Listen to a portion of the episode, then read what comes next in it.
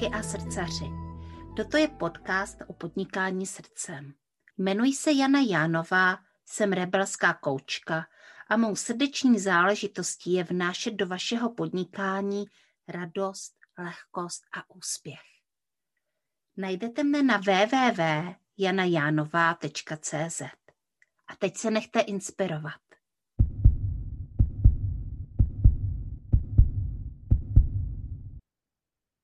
Dobrý den, mé milé posluchačky a posluchači podcastu Srdeční záležitosti. Já tady ve velkém nadšení teďka natačím jeden podcast a e, je to nesvyklé, ale dneska tady mám jako hostky dvě ženy a nezvyklé je to, protože většinou tady bývá jenom jedna, teda a plus já. A tentokrát tady mám Kristýnu a Ripsy, nebo Ripsy a Kristýnu a oni si říkají alchemelky. Ahoj dámy. Ahoj, ahoj. Ahoj, zdravíme všechny posluchačky. A alchemelky, teda Kristýna a Ripsy, jsou také autorky metody dosycení a my si tady dneska budeme hodně povídat i o našem zrození, což je samozřejmě zase téma, které mě neuvěřitelně uh, zajímá. A Uh, nejdříve se ale dotkneme uh, toho, co je uh, pro tento podcast i zvláštní. Holky, můžu vám tak říkat, jak to, že jste dvě, jak jste se potkali? Uh, no ono vlastně se to samo nějak událo. My jsme se potkali na jednom uh, semináři o páněvním dnu. Já jsem byla těhotná, tak jsem řešila vlastně přípravu na porod, že jo? A Kristýnka tam měla tehdy tak půlročního synka. Uh, takže po porodu zase si řešila uh, trošku jiné to nastavení toho pánevního dna. A mm. tam jsme se jako chvilku jenom pobavili, víc prostoru nebylo. Ale já vím, já jsem tehdy byla hodně ponořená uh, do toho porodu a do přípravy a veškeré jako psychické přípravy, protože jsem už i před tím, než jsem otěhotněla, jsem si přála rodit doma. Jsem prostě věděla, že když budu rodit v porodnici, tak to jako eh, se v tom nebudu cítit dobře a pravděpodobně by to skončilo císařem. Takže já jsem prostě se připravovala ten domácí porod. A bylo to někdy v roce 2017-18 kdy ještě nebyly eh, ten Facebook tak rozjetý a ty skupiny a ty informace, jako ne, ne, ne, nebylo jich tolik veřejně jako dnes. No a, a Kristinka vlastně mi tehdy nás dílela, jako naporodila uh, synka doma a já úplně, Ježíš Maria, jo! mi to dodalo jako odvahu, jo, že vlastně můžu taky. Uh, tak to bylo naše seznámení. Mm. Mm-hmm jsme se potkali úplnou náhodou o mnoho let později, o trochu kilometrů vedle, uh, už právě s dětmi, kdy jsme scháněli nějaké jako komunitu i pro ty děti, nějakou skupinu, kde bychom se mohli výdat. A tam jsme si zase nazdíleli, že Ripsy se věnuje těm rodinným konstelacím. Já už jsem tehdy byla eh, důlou a že bychom mohli nějak eh, spolupracovat, takže jsme začali dělat spolu konstelace pro ženy řešící otázky zejména kolem mateřství a porodů. A pak uh, jsme tak jako si pořád povídali o těch tématech a, a dostali jsme se k tomu, hele, že my prostě potřebujeme něco, a když, když teda s těma ženama uvolníme třeba nějaká bolavá témata, nějaké emoce, tak ale by bylo fajn jako tam zase poslat něco nového, něco vyživujícího, něco, uh, jo, co, co, co, co tu ženu úplně krásně, krásně jako zazdrojuje. A tak vznikla právě ta metoda dosycení. Uh-huh. A proč si říkáte alchemilky? Uh, alchemilka je slovenský název pro kontrihel a to je velmi silná ženská bylinka, nebo nejen ženská, ale, ale, ale používá se hlavně pro uh, ty ženské záležitosti. Má krásný tvar, má krásné poselství a vlastně se, se říkalo nebo říká, že i ty kapky rosty, které vlastně ten, ten list toho kontrihle, té alchemilky jako nese, takže jsou jako životadárné, ozdravující. A, no, a, a prostě my ji vnímáme jako tu onu alchemilku a tak jsme si ji vzali tak jako za svou. Mhm, a já si pořád říkala, že to má něco společného s alchymí a ono to má já něco taky. společného s kontrihelem, který skutečně je moc krásný a já bych řekla, že to, jak vypadá kontrihel ráno, to je skutečně magická věc, jak se v něm zrcadlí sluníčko a ta duha, kterou to vytváří a Uh, a možná, že jste se taky zkusili někdy z toho kontrihele napít uh, a slíznout ty kapky té rosy jako já a máte, anebo na to máte třeba chuť, tak to klidně udělejte někdy, protože je to zážitek. Uh, o čem je teda metoda dosycení? Uh, no, Kristinka popsala, jak vznikla.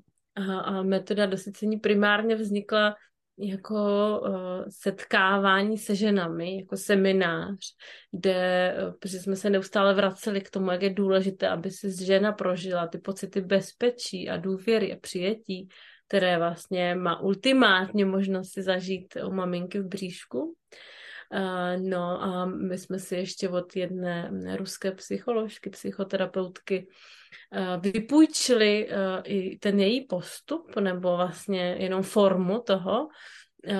A tak jsme se rozhodli, že zkusíme pro ženy vytvořit ten prožitek toho, jaké to je být zpátky v lůnu aby si tam právě tady ty pocity bezpečí, důvěry, přijetí, lásky mohla už vědomně vlastně si znovu prožít. A tak jsme vytvořili vlastně průběh semináře, kde ty ženy si vlezou do hamaky, která vlastně vytváří ten pocit, že jsou zpátky v bříšku. Jenom upřesním, že je to tedy takový velký vysící šál, mm-hmm. do mhm. kterého se jako zavěsí, lehnou si tam že vysí ve vzduchu, nejsou v kontaktu se zemí, ono to udělá fakt hodně, jo, už jenom to, že si do toho musí vlézt, uh, tak ty procesy jedou už předtím, jo. Jsou ženy, kterým to třeba nedělá dobře, že už jenom při té představě mají uh, pocit nějaké paniky.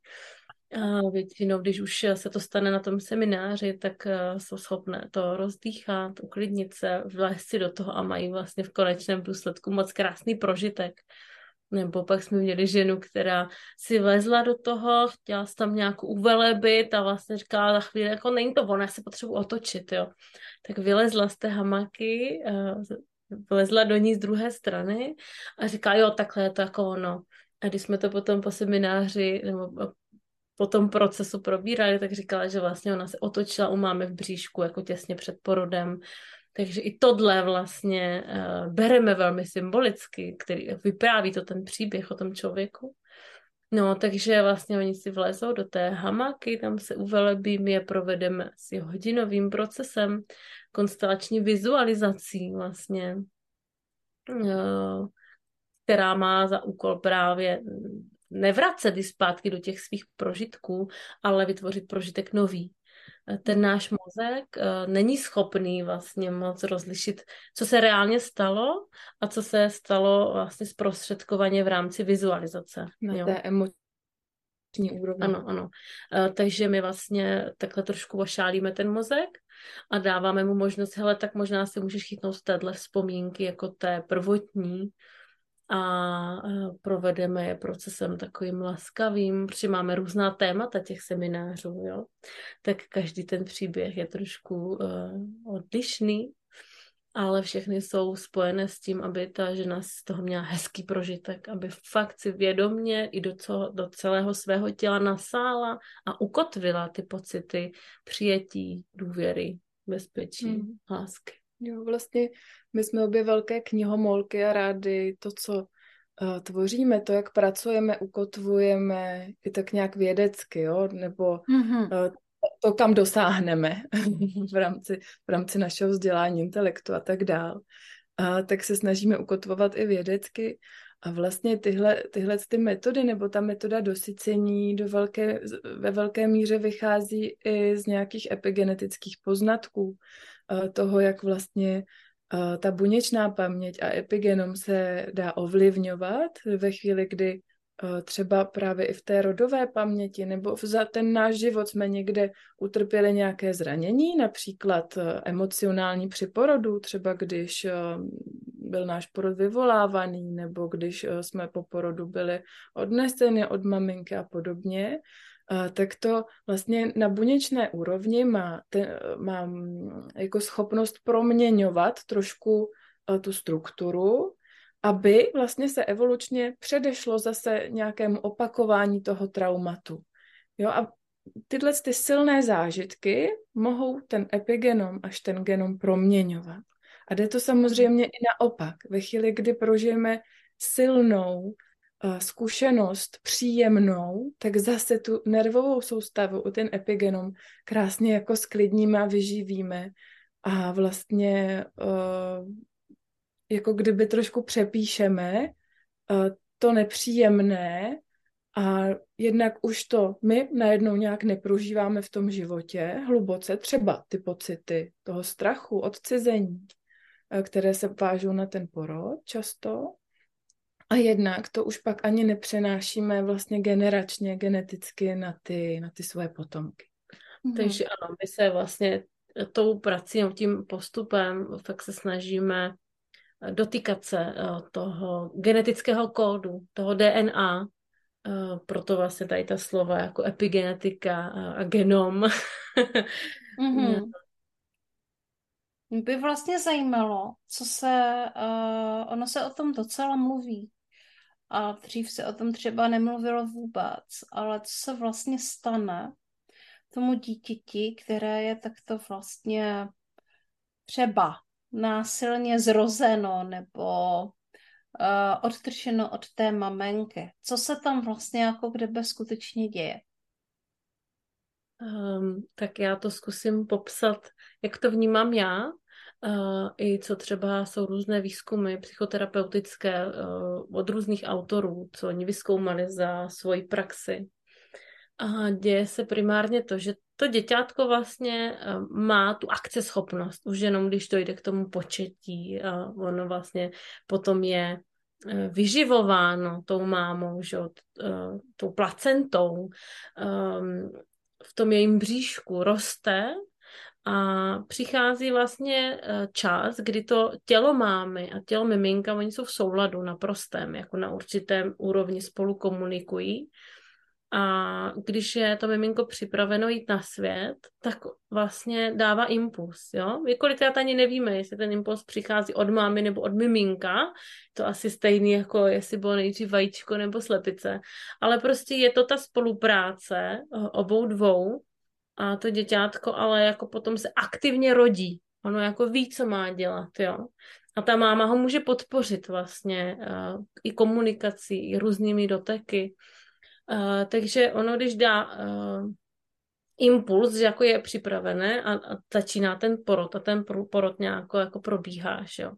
A teď má možnost vlastně i ta máma, i to děťátko si navzájem naslouchat. Ta žena pro ně je hodně důležité, aby vnímala své tělo, to, jaké polohy se potřebuje dostat uh, toho porodu, jo, co je příjemné, co vlastně umožní co nejlepší průchod tomu děťátku těmi porodními cestami tak vlastně to dítě je aktivní a samo se jako dostává na ten svět a narodí se a je vlastně uh, u té maminky. To je takový ten nejhladší průběh. A to jsou ty procesy toho, že uh, tady získává první znaky sebevědomí. Že to zvládl, že zvládl ten nejtěžší úkol ve svém životě a to narodit se, projít vlastně tou, tou náročnou cestou, že jo? protože porod není vždycky jenom uh, taková procházka růžovým sadem. Um, a ve chvíli, kdy ten porod je třeba vyvolávaný, tak už eh, to dítě vlastně jako nemá čas na to, jako říct, ale já jsem teď připravený. Už někdo mu zvenčí říká, tak už pojď ven. A pak kolikrát je to vidět v životě nás dospělých, že pořád čekáme na ten impuls zvenčí, že vlastně nám chybí ta, jako ta, ten zážeh, jo, ta aktivita zevnitř, aby přišla, že teď mám chodit dělat tohle a jdu to dělat, tak my jako na určité hluboké úrovni pořád čekáme, až někdo přijde a řekne nám, běž udělat tohle nebo tamhle to. Jo, a, takže když je ten porod vyvolávaný a, a děťátko postupuje velmi často, je to kom, porod komplikovaný, protože jeden zásah e, si vyžaduje zásahy další a, a e, ta žena vlastně prožívá ohromný pocity třeba bezmoci, jo, protože už je ve vleku toho, co se jí děje, ne toho, co ona má pod kontrolou a vlastně i ona tady přichází o to mateřské sebevědomí. Uh, jo, proto my často pak řešíme porodní traumata, řešíme všechno, co si ty ženy vlastně během toho prožily, ale právě ty emoce, které vyplouvají na povrch, že je třeba neschopná, že si nevěří, že vlastně jako neví, teď přicházejí různé deprese, úzkosti a taky panické. Jo, takže ono to jako hodně souvisí uh, i u toho děťátka, protože když ho tahají ven, třeba kleštěmi, uh, tak se můžou zablokovat různé obratle, jo.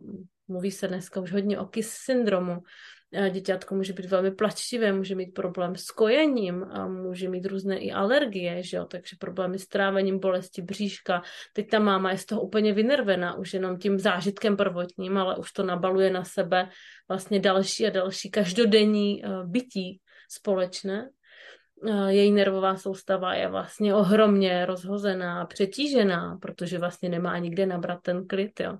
A to děťátko a kopíruje, tu je na, na ní plně navázáno, takže kopíruje její nervovou soustavu, pro ně je standard tohle, jo. Uh, takže uh, vnímáme, jak to umí spustit vlastně takovou řetězovou reakci. A samozřejmě ne vždy platí, že když ten porod je přirozený nebo je domácí, tak je všechno potom jako pohodové. To ne, jo. Uh, nicméně je velká část toho, co můžeme ovlivnit pro tu naši vlastně pohodu. A ještě bych dodala, že vlastně ženy s námi sdílí ty svoje prožitky porodní a mnohdy ty, které si nejdřív zažily náročný porod v porodnici a potom se rozhodly vlastně z různých důvodů rodit doma, tak říkají, že po tom domácím porodu poznali v sobě něco, takovou jako pevnost a vnitřní sílu a sebedůvěru, kterou jako předtím neznali. A že to mm. vlastně přišlo i s tou zkušeností toho porodu, který měli vlastně oni pod ve svých rukách. Ve svých rukách, mm. no. Já bych řekla, že jako ten porod pro každého z nás, když se rodíme, je vlastně takové první, řekněme, iniciační trauma do toho života, jo. A každá jako, a, a to se bavíme o normálním, poměrně hezky jako vycházejícím porodu. Už, už to, by, to vlastně spouští vla, jako nějaké podobné mechanismy jako traumatická zkušenost jakákoliv. A když tam přidáme ještě něco dalšího, tak to, to prostě moc dobrý není, že to, to jako jednomu nepřidá. Teď mám na mysli nějaké třeba intervence, nemožnost třeba, aby si žena zvolila tu polohu a podobně. Ale když se to miminko narodí, řekněme teda třeba nějak normálně, přirozeně, hezky, tak potřebuje zkrátka dál pokračovat v tom kontaktu s tou mámou, aby jednak mohly proběhnout všechny fyziologické mechanismy ve smyslu třeba změny krevního oběhu a podobně, dotepání placenty a, a tak, ale taky, aby se to děťátko vlastně vyrovnalo i na té duševní, duchovní až spirituální úrovni s tím přechodem do toho života, aby vlastně uh, potom, co zažil takovýhle mazec toho porodu, kdy vlastně bylo zmítáno i, i jako velkou silou té dělohy, že nerodí se jenom to děťátko ve smyslu, že jenom ono by bylo aktivní, tomu pomáhá samozřejmě i tělo té ženy, a nebo v ideálním případě. A, a po tomhle, co, co prožilo, tak potřebuje mít čas na to se adaptovat. A dneska se dává velký důraz na to, aby se adaptovalo jako fyzicky, somaticky, ale je úplně stejně důležitý, aby se adaptovalo i, psych, i psychicky, duševně, aby, aby vlastně mělo takové podmínky na to se vyrovnat s tím, co teďka všechno prožilo, aby to krásně integrovalo, aby mělo příležitost a prostor to všechno hezky odprožít, aby to právě nespůsobilo nějaké uh, oddělení trauma do budoucna, aby se to prostě krásně rozložilo, zpracovalo, třeba i odplakalo. A na to to miminko samozřejmě potřebuje klid, potřebuje na to pocit bezpečí a důvěry, že je o něj prostě postaráno. Mm-hmm se tady zatím bavíme hodně o těch porodech, které jsou hezké. Hmm. jakože, které ať už jsou vedeny, nebo oni nejsou vedeny, že on se ten porod spouští sám, nebo spouští ho miminko nebo maminka a, a, a prostě ten, ten porod jako přichází a, a pak, a, pak se miminko narodí a je tady nějaká adaptace a je tady potřeba důvěra a tak dále, bezpečí. Ale mnoho z nás se narodilo úplně jiným způsobem. Už jenom proto, a teďka chci jako říct, že v té době to prostě uh, tak bylo a nevěděli jsme o tom, že, uh, že to může být i jinak, nebo spíš nám to vlastně bylo nějakým způsobem mm, jako řečeno, že to nemůže být jinak, že jo, a my jsme to poslechli, protože samozřejmě všude ve světě se rodili třeba děti nějak jako jinak, jo, někde v Africe, ale zase to přináší sebou jako další výzvy. Ale uh, takže já jsem 70. ročník, ročník 77, narodila jsem se v sedmém měsíci a tím pádem uh, tady prostě to bylo jako dost jasný. Nehledě na to, že narodila jsem se v sedmém měsíci z nějakých důvodů, který prostě ty důvody měla moje máma, která má prostě přepá, měla, protože už nemá ani dělo má přepážku v děloze, takže jsem se jako první dítě tam do té dělohy nemohla vejít a díky tomu už od pátého měsíce byly velké výzvy. Maminka byla velmi nešťastná v nemocnici a tak dále. V sedmém měsíci, možná, že, možná, že dříve podepsala revers a odešla z té nemocnice, protože už to tam nemohla vydržet. A já jsem se potom v tom sedmém měsíci skutečně narodila jako dost číleně, protože nejdříve eh, mě tam chtěli, abych tam zůstala, a pak zase chtěli, abych eh, šla ven, takže nějaká jako indikace nějakého koktejlu chemikálií a následně jako nedonošené dítě mě úplně odvezli od mámy do úplně jiného města s tím, že i moje matka vůbec třeba, nevím, 24 hodin nevěděla, co se stalo, jestli nejsem mrtvá. Mm. A takových předpokládám, teď jako v 77. roce, inkubátory jako a tak dále. Uh, myslím si, že mě máma viděla po několika týdnech, nekojila, i když se snažila a nepustili ji ke mně, prostě do mých šesti týdnů mě vlastně nemohla uh, se mě ani dotknout. A takových ale porodů bylo spousty. Některé dopadly lépe, v mém případě jiné dopadly třeba smrtí toho miminka. A co se teda děje těmto lidem, kteří mají vlastně tak velikánské trauma? Já bych asi začala pohledem té ženy, co se děje se ženou, která porodí děťátko a vůbec neví, jestli je naživu, tak to je ohromná vnitřní panika a strach, jako paralizující úplně. A teď vlastně ona má ten prostor, že jo, několik hodin nebo třeba dní, ten personál není vždycky vstřícný a, a nezdílí ty informace. Vůbec. Bohužel, a bohužel to není jenom otázka toho, co probíhalo v 70. letech, ale toho, co se děje i dneska. Jo, že vlastně jsou schopní eh, vyslovit a stačí slovo nebo věta. Eh, jo, žena je ve velmi citlivém stavu a když jako uh, neví, jestli to děťátko žije, tak, tak vlastně jako je tam ohromný strach. Ale primárně, co se u ní děje, že pak zareagují uh, obrané mechanismy, aby ji od tady té bolesti odtrhly, takže ona začne emočně odpojovat. Může se odpojit od svého těla, takže ho přestane třeba vnímat. Potom má, nemá chuť třeba se milovat, jo? nemá chuť mít další děti, stráda partnerství, ona vlastně jako chřadne, prostě nemá odkud brát, může zažívat různé poporodní deprese, úzkosti, panické ataky. A velmi trpí i ten vztah vlastně k tomu dítěti, protože ona se na určité úrovni se řekne, OK, tak to možná, možná to moje děťátko umřelo, a možná to i jako přijme fakt a potom vlastně přichází k tomu děťátku po mnoha hodinách, dnech, týdnech a učí se teprve navazovat ten vztah. Vlastně to, co nám pomáhají ty hormony, a zejména oxytocin, že jo, a endorfiny, vlastně vytvářet na hormonální úrovni ten vztah, tak ona si to musí vydřít. Ženy pak mají problém s přijetím toho děťátka, jako kdyby na určité úrovni odmítali to dítě, jako že není moje.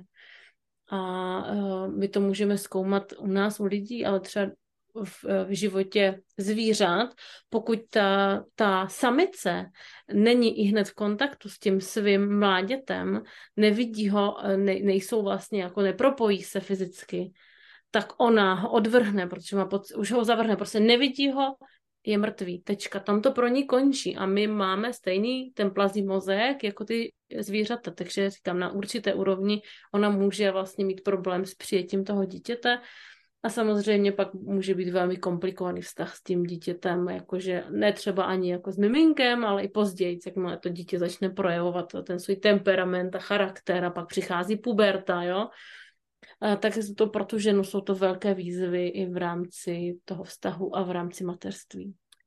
A, a co se týče toho dítěte, toho děťátka, tak můžeme samozřejmě tady být velmi obecný. Ne vždycky to platí samozřejmě stejně, jsou tam, jsou tam jako jednotlivý nuance, ale když, se, když bychom se podívali na, to, na tu vyloženě obecnou rovinu, co tam tak může, může se objevovat, a možná nám řekneš, jestli se tě to týká nebo hmm. netýká. Hmm. Tak a, tam už bych se podívala už do toho těhotenství, ve chvíli, kdy víme, že vlastně ta máma dlouhodobě zažívala stres. A z toho, jestli vůbec jako to miminko přežije, jestli nebude třeba po tom porodu hodně ona krvácet, jo, takže tam jako si umím představit, že už byly velký strachy z toho porodu samotného a z toho, kdy přijde, jestli vlastně to miminko bude už dopečený a co se pak bude dít a co se bude dít se mnou, jo. A samotný ten strach samozřejmě tomu moc nepřidá ve chvíli, kdy jsme v napětí, a tak se to tělo stahuje a u žen se stahuje primárně krční páteř a mm-hmm. pánevní dno a ve chvíli, kdy zase máme stažený pánevní dno, tak se ne tak dobře prokrvuje. To miminko třeba nemá dost výživy a kyslíku a o to dřív zase bude třeba chtít jít z toho bříška ven, protože se mu tam prostě nebude úplně dobře dařit. A kromě toho prožívá samozřejmě ty emoce emočně propojený s tou maminkou, jo samozřejmě vystavený nejen jako té hormonální soustavě, která reaguje zase na tu emocionalitu, ale zkrátka na to celkové nastavení toho organismu tý máme. Jo. Takže my ve chvíli, kdy to třeba řešíme v terapiích, tak i, i se snažíme jako navést tu ženu k tomu jako odlišení. Hele, jsou tohle to tvoje emoce, nebo jsou to emoce tvý mámy? Jako náleží tobě, a většinou ty ženy si to umějí krásně rozlišit, jo? jestli třeba ten primární strach, který zažívali vlastně skrze, to, skrze tu maminku v tom bříšku, a vlastně patří jim, anebo, anebo jestli to tý máme a vlastně se jich to netýká. Většinou to přinese velkou úlevu, jenom tohle uvědomění, uh-huh. jo? že se vlastně můžu cítit na tom světě bezpečně, že ta máma je třeba až tak moc milovala, až měla takovýhle strach, ale že vlastně zatím je ta láska, že, že to není to primární ohrožení, jo. Takže tam už, tam už začínáme v tom, v tom bříšku a když se pak jdeme podívat teda na ten porod, tak tam může být ledacos. V chvíli, kdy to miminko tam je v takovém stresu, že z nějakého důvodu teda jde ven, ať už se rozhodlo ono, nebo, nebo společně teda s tělem té mámy, jo, a to už jsme, to už jsme jako řešili, a tak se teda rozhodne jít ven. A teď ho tam někdo ale zase nějakým způsobem drží. Ta maminka ho nepouští, protože jí říkají, že nesmí. A teď ona sama neví, co má dělat. Jo? Jako v takovéhle situaci se velmi lehce žena odpojí od své intuice, že jo? zvlášť jako v kultuře, kde se poslouchají autority a lékaři jsou jako snad jedna z nejvyšších autorit, jo. Takže prostě nějak jako většina z nás v těchto situacích poslouchá, zvláště to umím představit v 70. letech, 80. jo. takže, takže vlastně se poddá tomu názoru těch odborníků, že jo. A, a teďka se ho tam snaží zadržet, kolikrát ty ženy fakt dávají ty nohy k sobě, ale to miminko potřebuje už jít ven, většinou už pak se přesně mu přestane tam dařit, přestane mít třeba dost kyslíku, jo, takže už vlastně je tam prostě tlačený ze všech stran a, a, a co, co se mnou teďka, jo, umím si představit, že opravdu zažívá velký existenciální jako potíže ve smyslu, co, co teďka jako se mi děje, je úplně šílený, nejspíš nepřežiju a kde je, kde je ta pomoc, kde je to bezpečí, jo. Pak je tam zase spousta vlivů ve smyslu, jako jestli začne selhávat placenta, jestli i to, co mi vlastně symbolizovalo tu hojnost, to zabezpečení, to, to, že ke mně plyne prostě, že je o mě postaráno, tak jestli to přestane fungovat, tak tam jsou zase další potom, potom odlišnosti, třeba v tom, jak to dál to, to, to dítě, ten člověk si vezme nebo nevezme za svý. A pak teda, pak teda zase ho vyhánějí ven, protože se mu přestane dařit. Takže pak většinou umím si představit, ale je to nějaká mé fantazie, že tomu miminko se pak trošku uleví, že už konečně hmm. jako teda může z tohohle z toho jít někam, i když neví, co ho čeká, i když cítí, že venku je zase stres, ale pořád to je asi lepší než tohle, že jo? A pak teda se nějakým způsobem dostane ven. Tam zase záleží jak. Jestli tam aspoň mělo možnost si to trošku řídit podle sebe, jestli má prostor na to dorotovat to tělíčko, jo? jestli aspoň tady zažije nějaký jako prvotní otisky toho, že je schopný něčeho, jo? Samo. Že, že samo eh, může iniciovat, může s něčím mm. hýbat, alespoň se svým tělem, jo. Mm-hmm. Tam pak zase uh, velmi často jsou otisky do té tělesné rovině, jestli jako vnímám to svoje tělo jako moje, jestli jaký k němu mám vztah, jestli o, třeba hodně to má vliv i na váhu, jestli jakou si držím jako celoživotně takovou moji normální váhu, jo, jestli potřebuji si tam dělat ten polštář té ochrany, mm. o, nebo jestli to tělo reaguje prostě na to, jak s ním jsem ve spojení nebo ne a tak dále, jo. A pak zase ve chvíli, kdy to miminko někdo vytahuje, tak už prostě nějak jako je vláčený a pak zase záleží na tom, jestli má možnost víc teda k té mámě, kde jako to všechno je i teďka podle mě je furt schopný to integrovat, pokud tam tady aspoň v tomhle momentě dostane nějaký impuls k tomu, že hele, bylo to strašný, ale jako přežiješ to, vypláčeš to, nějak to zvládne, jo. A nebo když tam pak dojde ještě k té další a takhle ještě dlouhodobý separaci, tak si umím představit, že opravdu ten deficit toho primárního pocitu bezpečí na světě, že svět je v pořádku. A zase, jak říkala Repsy, když um, máma nemá u sebe dítě, tak jako podvědomně to dává zprávu o tom, že to dítě je mrtvý, tak stejně to dítě ve chvíli, kdy po narození nemá mámu nebo nějakého jiného pečovatele blízkého, tak i ono vlastně zažívá pocity, jako že zemře možná taky opravdu tomu věří, že zemře mnoho miminek, potom upadá do takového až jako uh, hlubokého spánku. Vlastně ty miminka jsou takový ty hodný spavý miminka, že jo? Apatický. A zvlášť hmm. pak tom, když je jako nakrmíme tím umělým mlíkem, který jako je velmi těžký pro metabolismus vlastně trávit obvykle, tak to je jako když někoho úplně v depresi nadspem vepřok nedlo zélem, tak on jako dost možná spíš jde jako usnout a úplně to jde jako, vlastně se vypíná, jo. Mm-hmm. To je jedna možnost, že, to, že pak jsou ty miminka vlastně takový ty hodný, ale vlastně spíš jsou to ty apatický, který mají problém se rozkojit, protože vlastně už ani nepřijímají ten život. Oni už se třeba opravdu tam jako nejsem už přes tohle odborník, jo, ale můžu si představit, že opravdu prožívají pocity a na základě různých jako výzkumů třeba Grofa, to tak vychází, že opravdu se cítí jako, že jsou mrtví.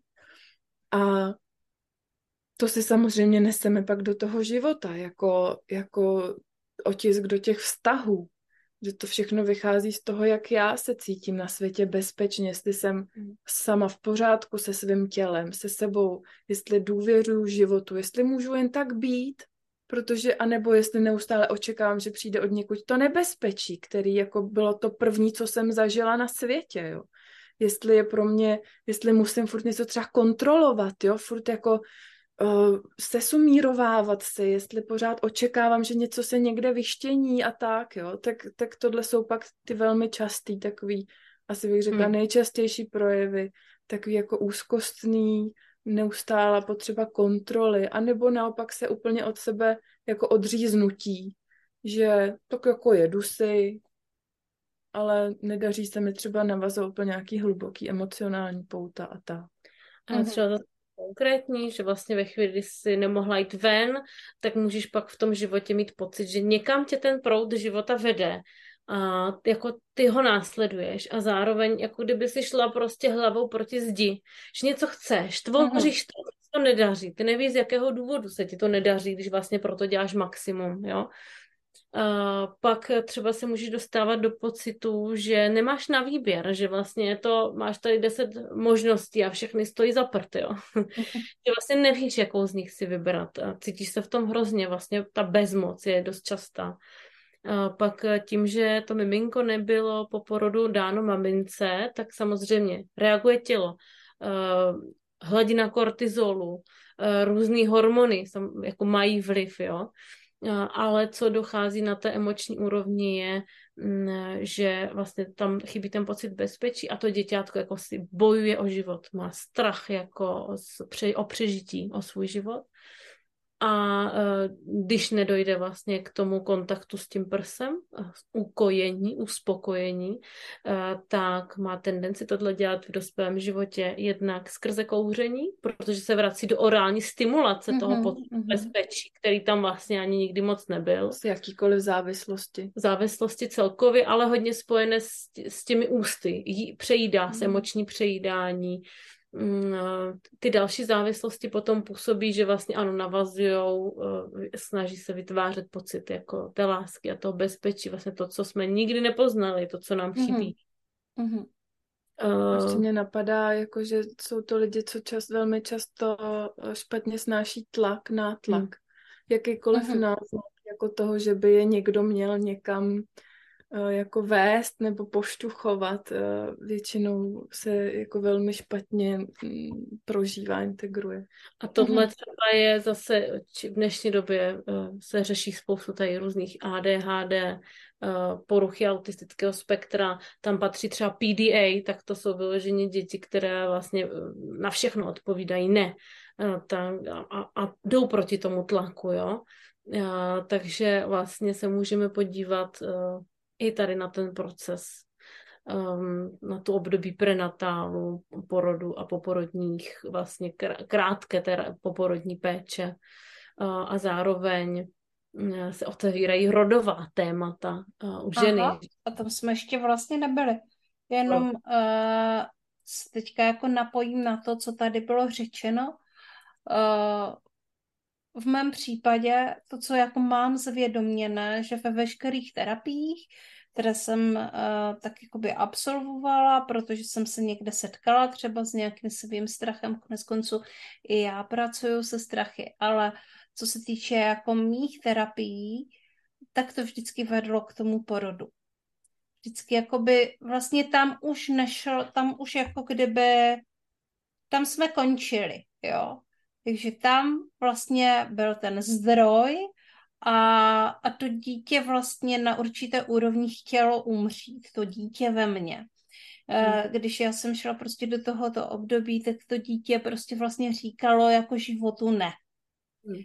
A což jako vysvětluje i to, co jste říkali uh, vy dvě, uh, že jako je tam ten důvod, proč to dítě vlastně odmítá.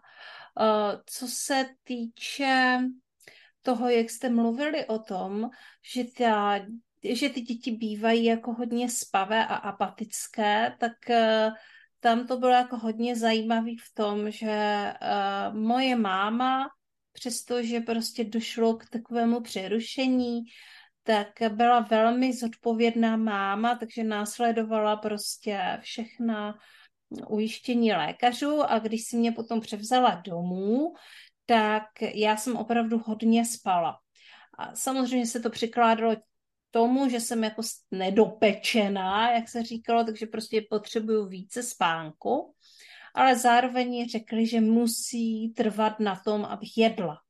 Takže jako následovalo jako to, uh, to ko, ne kojení, ne, protože kojení nebylo, ale to mateřské mléko nebylo, ale uh, ta umělá výživa vlastně co tři hodiny, tak jak to bylo doporučené, což jako vůbec jako, já jsem jako nebyla schopná akceptovat, ale ona mě stále stejně budila na to, abych já prostě jedla co tři hodiny to umělé mléko, a uh, vyústilo to v to, že já jsem vlastně vůbec nechtěla jíst když jsem byla malé dítě, tak jsem vlastně nechtěla jíst, byla jsem hodně vybíravá, moc uh, hodně hubená, uh, nechtěla jsem jíst ve školce, nechtěla jsem, prostě, prostě byla jsem takové to dítě, které prostě nejí.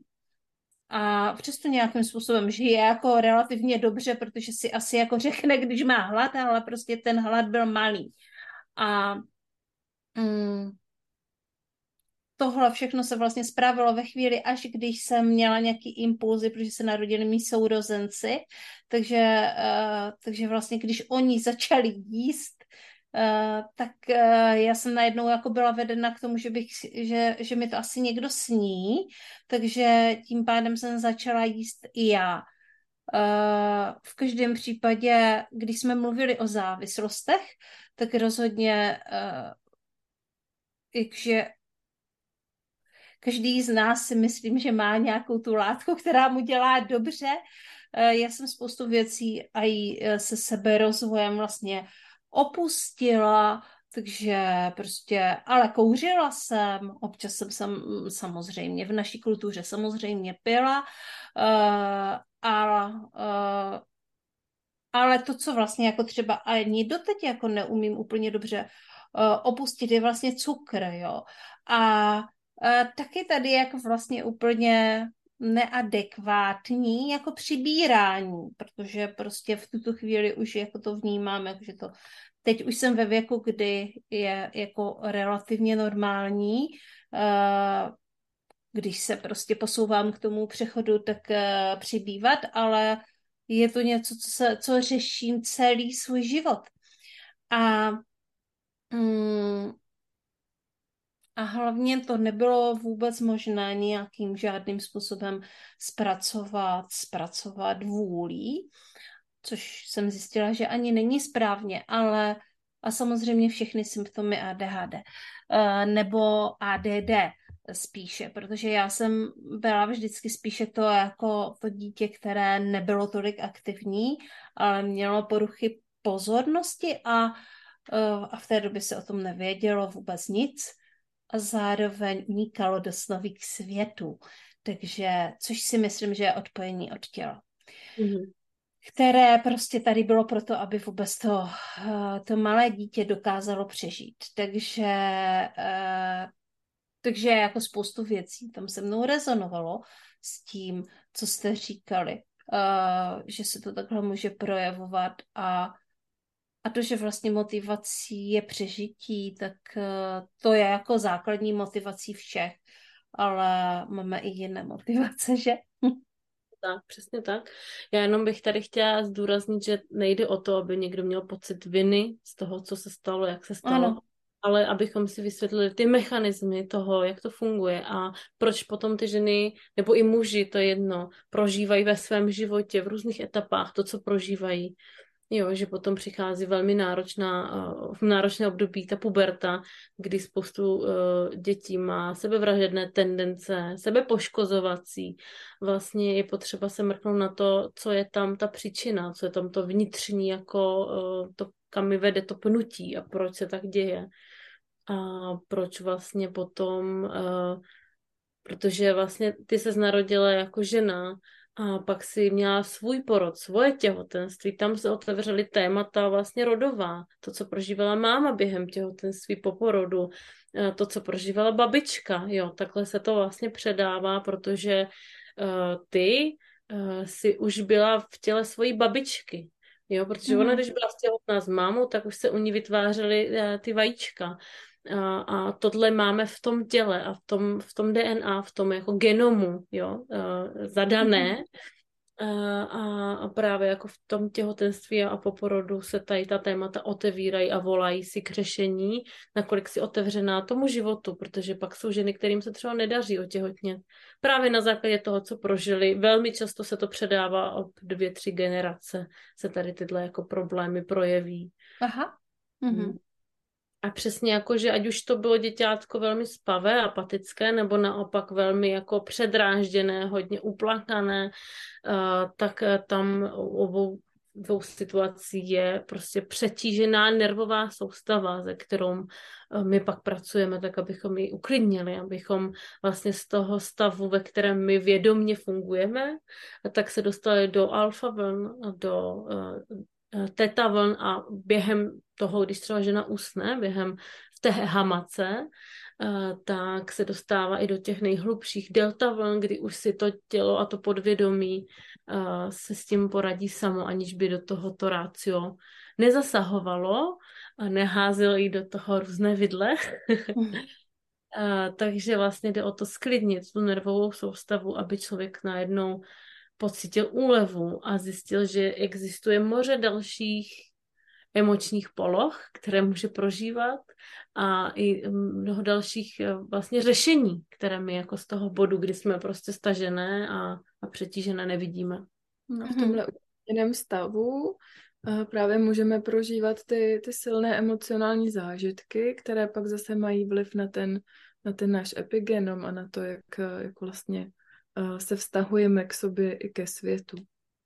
A ještě mě napadlo, že jsme třeba nezmínili ve chvíli, kdy, uh, nebo často se to váže na ten, na ten porod a na to, kdy uh, obzvlášť, když se to všechno takhle potká, jo, že nějak ten život vnímáme vlastně jako ohrožující a ještě k tomu třeba se nedaří uh, naší mámě kojení, to znamená, že nemáme přístup k tomu, k tomu k jako výživě toho života, prostě k tomu jako nektaru, a ještě když se to pak třeba potká s nějakým problémem s placentou, ještě v tom bříšku, že jak jsem zmiňovala, je to to naše primární spojení s tím zabezpečením a tím pocitem, že je o nás postaráno, tak eh, to může mít jako velký vliv i na to, jak vlastně, eh, jednak jak se cítíme bezpečně na světě zase, to se, kolem toho se bude motat asi pořád, ale z toho pak právě vychází i to, jak eh, přijímáme ten život se vším všude, to znamená, jak jsme plodné, jak jsme kreativní, jestli jako uh, máme nápady, které jsou taky života schopné, jo? nebo jestli je dokážeme my z života schopnit, jestli jakoby dokážeme porodit i ten projekt, i ten nápad, uh, dát, ho, dát mu tu jiskru životní vlastně jo? v nějaký, v nějaký jako rovině. A pak zase zpátky, jak eh, jako jsme schopni přijímat tu hojnost, jak jsme schopni přijímat to, že normálně máme jako hodně peněz a nemusím se o to snažit. Jo, jak, v jaký jako míře lehkosti uh, tyhle ty věci jsem schopná jako prožívat, jo, protože nakonec, nakonec vždycky dojdem k tomu, že opravdu je to o tom prožitku a o tom, jak to v sobě máme jako za, zažitý, jak to tam máme jako za, zakořeněný a, a, a jak, jak jsme s tím pocitem doma, jak jsme s ním v souladu s tím, že jsme v té hojnosti a v tom hmm. bohatství a že ten hmm. život máme, on přijímá nás a je o nás postaráno, aniž bychom se třeba hodně snažili. Hmm. To jsou samozřejmě zajímavá témata i v mém životě. Já teda paradoxně uh, vnímám, ale je to až od určitého věku. Já jsem musela prostě ujít kus cesty seberozvojové, eh, kdy skutečně jsem vlastně šla od eh, toho člověka, který neměl moc ambicí, spíš chtěl být tím životem jenom tak jakoby unášen, nejlépe by možná zůstal celý život dítětem a tak dále. K realizaci skutečně těch svých snů a myslím si, že ještě jako ve třiceti to stále nebylo v pořádku a od té třicítky potom jako nahoru se skutečně uskutečňuje nějaká seberozvojová cesta, kde vlastně narážím na tady tato témata. Nicméně teď jsem třeba už jako ve zralém věku uh, tom, že spoustu věcí se dá uskutečnit, že žiju své sny. Druhá věc je, jak, jakže to, že to dokážu realizovat, je jedna věc. Druhá věc je potom skutečné to prožívání toho, jak se to vlastně člověk jako dokáže užít a a v jakém rozpoložení to vlastně realizuje. Jo? To si myslím, že je taky jako zajímavý téma, který, eh, který souvisí, jako jestli je tam u toho hodně stresu, nebo je tam zase uh, nějaká jakoby pohoda a, a ten pocit toho bezpečí. Uh, vlastně mě to přivedlo i k tomu, že jsem koučkou a že že jsem měla touhu po té velikánské změně uh, něco se svým životem udělat, nějak to prostě uh, rozkodovat. A dává to naději mnohým z nás, podle mě, jo, protože ve chvíli, když jako uh, dítě, které se narodilo za takových podmínek. A určitě tady jako je spoustu dalších, kteří se jako narodili v daleko horších podmínkách a jsou tady prostě nějaké válečné stavy a traumata a tak dále. A ty děti zase si nesou něco jiného, ale uh, dokáže ujít tu cestu a dokáže se stát i vlastně úspěšnou podnikatelkou, tak tady je prostě možnost to měnit tady tahle nastavení a vy vlastně mluvíte o tom, že jdete k tomu zrození a to otvírá obrovské prostory, jak proto prožívat věci jinak, tak proto zažívat prostě skutečně životní hojnost. Uh, ať už je to v rámci kreativity, nebo je to prostě, uh, jsou to ty finance. Určitě, no, tam naděje a ta cesta je a těch metod je mnoho, jenom si každý potřebuje vybrat tu svou, která mu, eh, která si ho zavolá. A eh, my sami chodíme na různé terapie a posouváme se taky. Jo, že vždycky jako spoustu věcí už dokážeme sami se sebou uh, změnit a někdy prostě si toho nastřádáme takový pytlíček, balíček a jdeme to řešit k někomu a pokaždé s různými tématy je vhodné volit jinou metodu. Uh, ale jako funguje to, ty změny tam se daří dělat, to, jak jsme se narodili, neznamená, že to musíme prožívat neustále dokola, jo, tam jde vlastně o to rozhodnutí, ale tak už vlastně mě to stačí takhle a teď já jdu hledat cesty, jak to můžu žít jinak. A, a, a jdu proto něco udělat, jo, že vlastně udělat ty mm-hmm. aktivní kroky k tomu. A, a zároveň my nezůstáváme právě jenom tady v tom období porodu, ale jdeme hodně do těch generačních zkušeností, do mhm. generačních uh-huh. traumat, protože ve chvíli, kdy žena eh, pocítí a jenom v té představě, eh, že třeba i táta řekne, pro mě jsi dost dobrá, jsem na tebe pišný. A fakt si to jenom dovolí představit, protože ten její táta by to pravděpodobně nikdy v životě neřekl, jo. Eh, nebo ta máma, že si, že vlastně jako třeba v té vizualizaci si projde procesem toho porodu a první, co cítí, je její vůně, jo, uh, její um, dotyk, uh, kůži na kůži, tlukot jejího srdce. Chuť. Uh, chuť, no prostě vlastně si prožije tady ty pocity primární, zá, základní, jako to bezpečí, to přijetí, tu důvěru tak eh, tohle ukotví ve svém těle, v tom svém repertoáru, emoční knihovně, ke které se může vracet. A eh, ve chvíli, kdy pak jako chci něco tvořit eh, a mám třeba strach, jaká budou reakce okolí, jestli tady budou hejtři, jestli to půjde nebo to nepůjde, tak vlastně můžu se vracet pořád do toho pocitu přijetí a bezpečí a s tama vycházet. A to mě posiluje, to mě dodává vlastně tu energii jít dál, uh, protože tam cítím i uh, tu podporu toho rodu, se kterým jsem se propojila vlastně a aktivně s ním pracuju. To je taky jako velmi mocné a moc o tom nemluví. uh, tak um, Uh, jako já, já jsem si říkala, že to nebudu tentokrát zmiňovat, já to opakuju pořád. Jo. Ale, uh, jako já, já vycházím, nebo mám pocit, že ta naše společná práce vychází z toho, že uh, jako nějaká bytost, duše, nebo nazveme si to, jak chceme, organismus, směřuje k celistvosti, k tomu, aby všechny jeho části byly jako přijaté, integrované, jo? abych se celá přijímala i s těma stínama, i s těma démonama a tak. Ale ve chvíli, kdy já, nebo třeba můj předek, prožil nějaký, řekněme třeba moje babička, prožila nějaký trauma, já nevím, třeba sexuální zneužití. A tak uh, možná neměla úplně dost příležitost k tomu, ani sílu, jo, ani prostě ten potenciál zrovna životní k tomu, aby to odpra- opravdu hluboce odprožila. Aby, aby jako byla sama furt v kontaktu sama se sebou. Jo, takže pak se stane hodně na teoretické rovině, že jako kousek té duše se jako kdyby odštěpí a kolem toho se udělají obraný mechanismy, který to tam hezky jako někam ukliděj. A vždycky, když se k tomu někdo snaží přiblížit, tak ty obraný mechanismy vystřelej, třeba ve smyslu, že uh, odmítá už, už další nějak moc jako do sexu se jí třeba nechce, nebo začne nenávidět jako všechny muže, jo, různě se to pak takhle jako, uh, jako zhmotňuje potom v tom reálném životě dalším. A ale s tím, jak odmítne nějakou tu svoji součást, třeba to přijímání těch mužů, tak tam ale trošku do toho většinou spadne i něco dalšího. Třeba právě ta, to, že ta schopnost jako si říct o pomoc.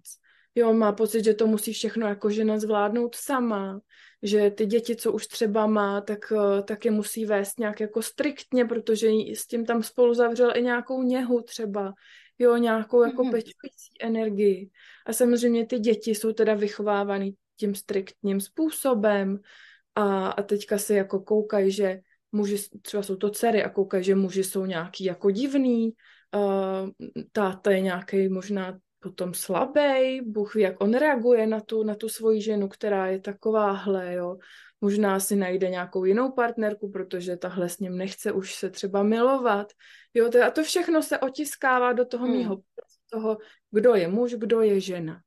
Můžeme to říct, že to jsou nějaké naše vnitřní archetypy potom, které se podle toho uh, formují, ty naše kvality v nás, to mužské kvality, jako právě ta cílevědomost, ta schopnost jako bránit si hranice, uh, ochraňovat.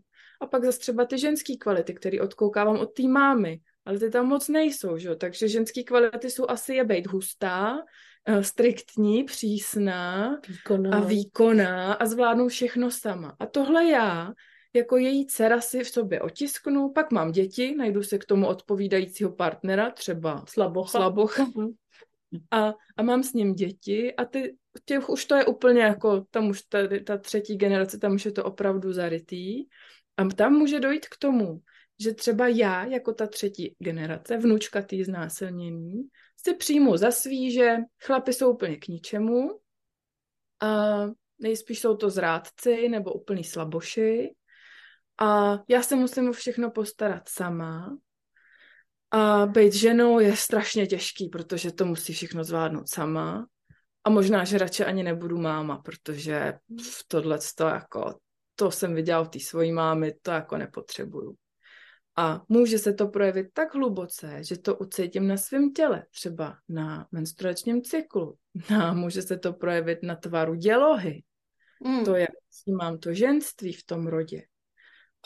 A to jste všechno samozřejmě projeví u toho porodu, protože je to další velká iniciační zkušenost, kde se všechny tyhle ty nuance toho rodu prostě zamotňují. Je to opravdu jako až pro mě magický proces to po každý sledovat. Co ta žena si nese za přesvědčení o sobě, to se projevuje zase na tom těle, třeba tím stažením, neotvíráním se, to, d, d, d, d, a když sleduju prostě ten porod, a teď jsem si vzpomněla na porod Tripsy, poslední, tak tam krásně jde pojmenovat vlastně niterný přesvědčení, zkušenosti duši té ženy, co, co tam všechno je obsažené. A teď ještě každé těhotenství a každý porod je různý. Záleží i na pohlaví toho děťátka vlastně, které žena rodí. Hmm. A může se třeba to, co říkala Kristinka, projevit i tím, že uh, buď se rodí už jenom ženy v tom rodě, nebo muži, nebo třeba dochází k potratům a potrácí se třeba jenom ti muži. Uh, jo, vlastně ty cesty jsou různé, jak si tohle jako každá mm-hmm. převezmeme a ty generace my máme pořád jako v sobě, v tom DNA, jo, ty zkušenosti, protože v DNA se neotiskávají jenom to, jak máme vypadat, jaké máme predispozice k nemocem, ale jsou tam všechny zkušenosti, emoční zkušenosti těch předků. a my vlastně prožíváme něco, co ani třeba nemusí být naše, s čím nejsme bytostně vědomně sladěné, ale podvědomně to máme aktivní. A běžně jako my k těm podvědomým přesahům a nastavením nemáme uh, ten dosah, jo, ne, nejsme s tím v kontaktu, jenom to žijeme vlastně v tom každodenním uspěchaném třeba životě, kdy ani nemáme prostor se na chvíli zastavit, nadechnout se, protože by nás to všechno dohnalo, jo.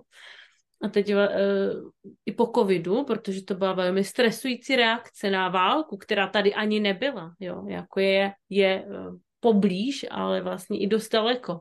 Ale spousta lidí nějak na to zareagovalo. Teď vlastně po tom covidu kolik lidí bere antidepresiva, kolik lidí hlásí úzkosti, deprese, panické ataky, vyloženě mají strach, ne o smrt, ale ze svého života vlastně, strach ze života, prožívají neustále dokola nedaří se jim vlastně si to vychutnávat. Tady řeší ty furt nedostatky, všechno je strašně drahé a nemám peníze, tadadadadada, jo. A vlastně uh, i v té podnikatelské rovině, že jo, mám to dělat, je vhodná doba, nejsou zákazníci, nejsou peníze, nekoupí si to teď ta žena jede. A ještě třeba, když má malé děti, že jo, tak jako jede a tvoří a má ten výkon. No a velmi rychle taky vyhoří, že jo, protože není v kontaktu tou svojí pečující, vyživující ženskou jako podstatou, jo. Protože tu zavrhla někde mm-hmm. A to vyhoří někdy to zase tou vůli, tím vnitřním mužem, mm. tím cílevědomým tahounem to třeba utáhne, vlastně se naučí strategie, jak dosahovat nějakých cílů, ale vlastně, jak ty si ani zmínila, je trošku rozdíl potom třeba v tom, s čím to ten člověk dělá, jestli je to opravdu v radosti, v lehkosti, jestli to tak jako jede samo, nebo je to fakt ta vůle, jako jo. Mm-hmm, mm-hmm. A Určitě.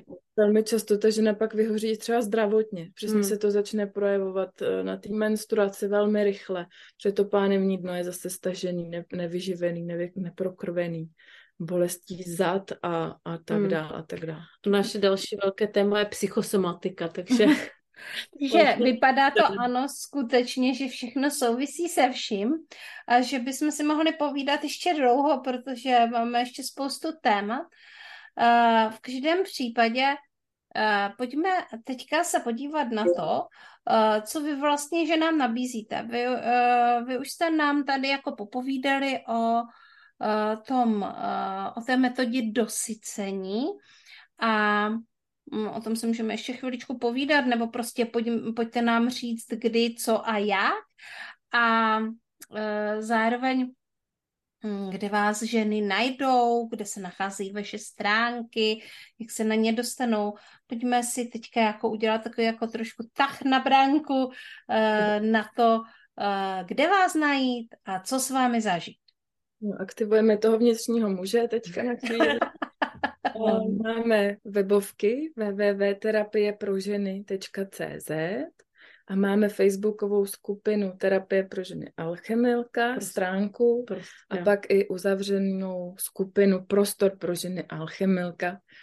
A nicméně na tom www.terapieprozeny.cz najdete všechno, co nabízíme. Jsou tam vždycky v záložce termíny, nadcházející akce a pak jsou tam i, i další, další věci.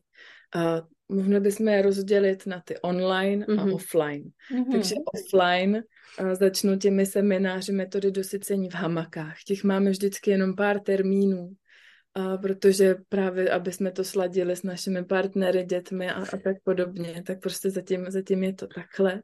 A dva semináře na téma léčení vnitřní ženy a sexuality a seminář na téma právě znovu zrození toho porodu, kdy my hmm. jsme se rodili a máme tedy plné, ale ještě nám zbývají místa na semináři věnovaném eh, přepisu jako porodního traumatu, kdy my jsme rodili, kdy, mm-hmm. kdy mm-hmm. v nás něco jako zůstává.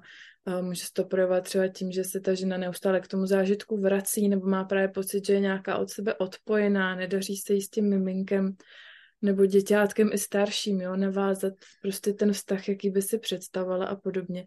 A když si to polečíme v sobě, tak velmi často i ty děti na to reagují. Mm-hmm. Třeba tím, že se jim změní prostě tak jako trochu povaha, jo, sklidní se třeba, nebo lépe spí, nebo jim odpadnou kolikrát i zdravotní věci, jako třeba exém. Yes. Mm-hmm. Super. Že to jsou vlastně semináře v hamakách, my máme vypsané na jaře, na podzim. Kristýnka bude v zimě rodit, takže nevím, kdy budou další termíny. Bývají velmi rychle a brzo vyprodané. takže zase, když má žena touhu a potřebu se zúčastnit, tak doporučujeme neváhat dlouho a zapsat se. A pak vlastně tu metodu dosycení děláme i online formou vlastně mm, máme na Google Meet uh, vždycky různé témata. Teď jsme naposledy měli setkání se životem, kdy jsme mm-hmm. právě jako s ženou seznamovali s tím jejím životem, jejím vnit, jejich přesvědčeních o, o životě, že jo, podvědomých.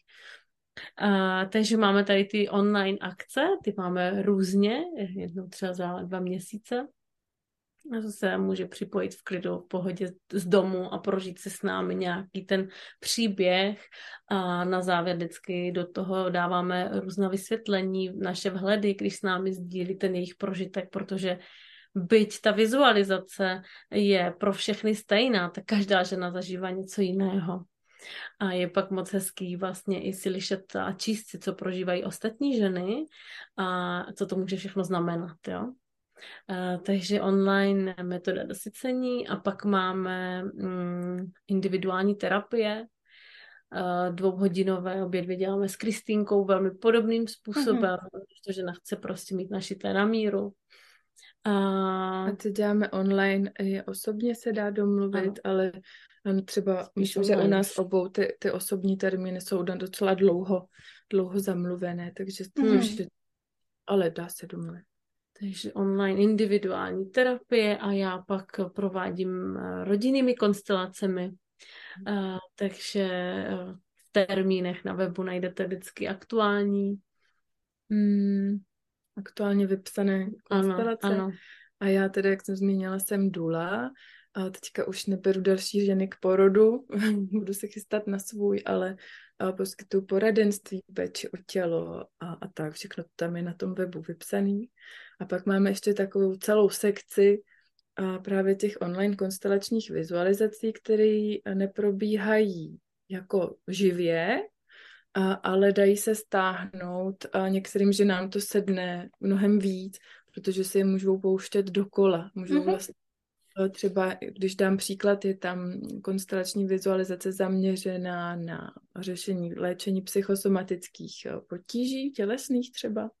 A vlastně si to můžou na každý ten symptom poslechnout a, a podle toho, co řeší, s jakým záměrem si, si tu vizualizaci pouští, tak se odvíjí i to, co prožívají, hmm. to, co, to, co zažívají, vidí, kudy je ten příběh vede.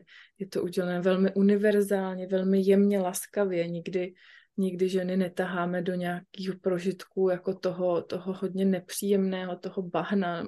Považujeme to celkem za zbytečný a hodně užíváme fakt jenom jako pojď se potkat s těma emocema, co tam jsou, pojď je přijmout, uvolnit, zjistit, co ti říkají, proč ti to říkají, proč to tvoje tělo skrze tenhle symptom hmm. a ti o pozornost, jo, není to jako nepřítel, je to, je to jenom nějaká zpráva a dá se s tím krásně propojit, jenom, jenom jde o to se a prostě naladit na ten správný kanál toho podvědomí a všechno nám to vyklopí. Mm-hmm. No, Tady tyhle uh, sebeterapeutické audio nahrávky máme právě i na téma uh, léčení vnitřní ženy a ženské rodové linie nebo vnitřního muže a mužské rodové linie. Máme tam fakt víc témat. Některá jsou zaměřená přímo na to, proč se ženě nedaří otěhotnět, jiná ke smíření a přijetí toho, že žena potratila, a pak tam máme vyloženě na očistu a dosycení dělohy ve chvíli, kdy se chceme e, i třeba jaksi um, uvolnit vzpomínky a, a zážitky s bývalými partnery. A, a teď chystáme vlastně i zaměřenou na sexualitu, třeba pro ženy, které si prožily nějaké zneužívání nebo jenom chtějí podpořit tu svoji mm-hmm. chuť milovat. Už je hotová, jenom jí dopečeme, ano. Takže tady tyhle audio nahrávky jsou eh, skvělé v tom, že ještě na ně dostáváme nádherné zpětné vazby od žen, že fungují. Že vlastně přestávají mít záněty, opakované záněty, které se jim nedařily třeba vyřešit, um, jako mykózy vaginální, nebo mm-hmm. ty močových cest nebo exémy, jo, že vlastně se jim to daří, nebo že se jim daří se potkat s archetypem matky a, vlastně dosytit se, zazdrojovat se jako žena matka, abych hmm. to měla pak dávat jako, odkud to dávat těm dětem, hmm. že jo, a že vnímají, jak se mění ty vztahy s dětmi. Hodně zpětných vazeb máme na to, že mizí právě takové ty úzkostné stavy hmm. a ty pocity toho ohrožení a, a panické ataky a, a tak. A já bych ještě chtěla zmínit, že to bylo jako už to je dlouhý, jo, ale chtěla bych zmínit ještě, tam máme online průvod se zdravím pánevního dna a automasáží břicha, což jako ve chvíli, kdy já jsem to začala praktikovat, tak to považuji za úplný must have prostě pro každou ženu, aby, aby se fakt jako propojila s tím tělem a mhm. podpořit. Vlastně imunitu i, i vlastně to vnímání toho, vrátit se do toho těla. Zároveň i ty orgány nesou, že jo, někdy ty uložené emoce v sobě, takže když je prokrvíme, tak se i vyživějí a, a někdy s tím fakt odcházejí i emoce jenom s tím dotykem sama sebe. A nastartuje to metabolismus, takže mnohé ženy potom můžou s nás vlastně hubnout, protože no, odchází právě i emoce a zároveň na té fyzické rovině podpoří to tělo. Hmm. Takže no. geniální. Uh, můžete to vyzkoušet, uh, milé posluchačky.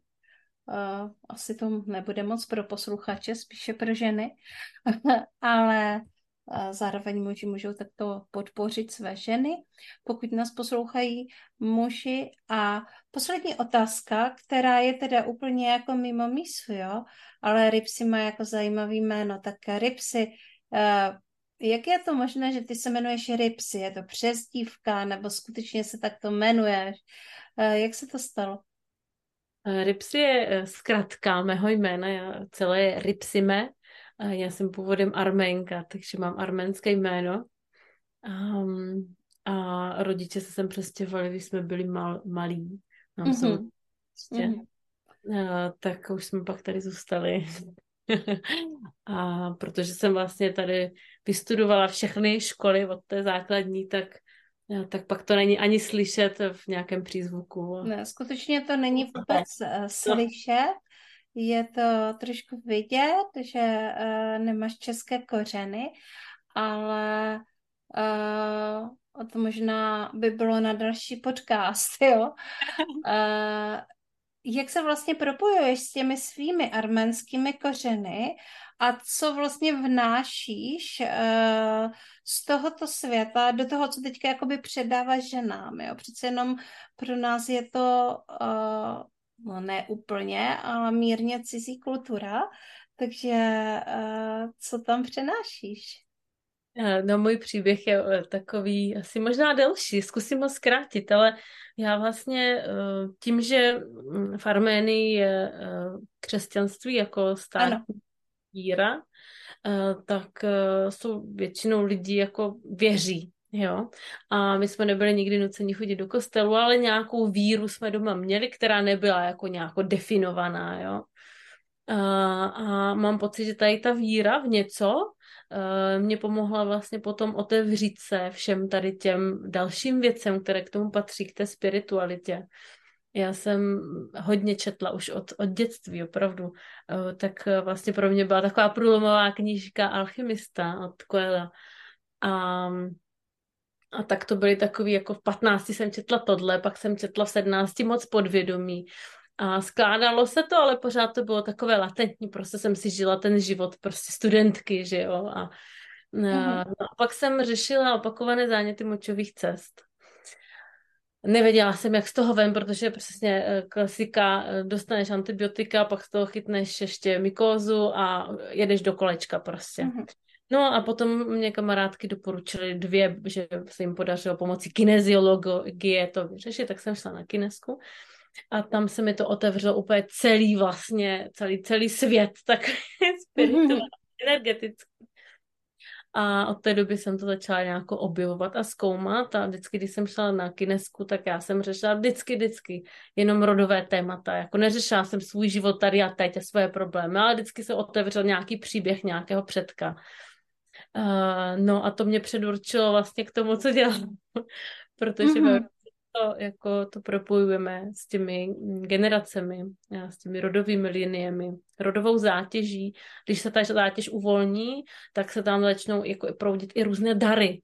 Mm-hmm. Jo. Mm-hmm. Schopnosti k těm ženám, takže to otevírá ohromné množství možností potom pro mě. Uh, no a tak mám pocit, že, že ty předci se u nás ještě drží dost v úctě, mám pocit, oproti Česku. Tady ta víra, uh, je to jinde ten svět, jo. Mm-hmm. Takže mám pocit, že vlastně to, odkud pocházím, mě hodně vede k těm kořenům a je to něco, to je kontakt s kořeny, co umím potom předat těm ženám, uh, ať už formou individuálek, nebo právě těch uh, audio sebeterapeutických nahrávek, kde to je otisklé vlastně ten náš společný postup s Kristýnkou. Mm-hmm. Já moc krát děkuji, že jste tady dámy byli a že jste nám popovídali takto komplexně, uh, co všechno uh, stojí za tím, jakým způsobem se tady na ten svět rodíme a co taky stojí za tím, jak se rodily naše maminky a naše babičky a jak je to všechno propojené potom s tím, co eh, tady na tom světě eh, prožíváme. Já tobě, Kristýnko, eh, přeju, aby jsi měla nádherný porod a, a vám oběma přeju, aby se vám ta spolupráce stále takto dařila a, a protože je vidět, že je to tady potřeba, tady tahle péče takže aby k vám eh, proudilo eh, čím dál více žen, které potom eh, budou mít větší víru v život a budou vidět to světlo v tom životě. Moc krát děkuji, že jste přišli. My děkujeme za pozvání. Mějte se krásně a mějte se krásně i vy, mé posluchačky a posluchači podcastu Srdečních záležitostí.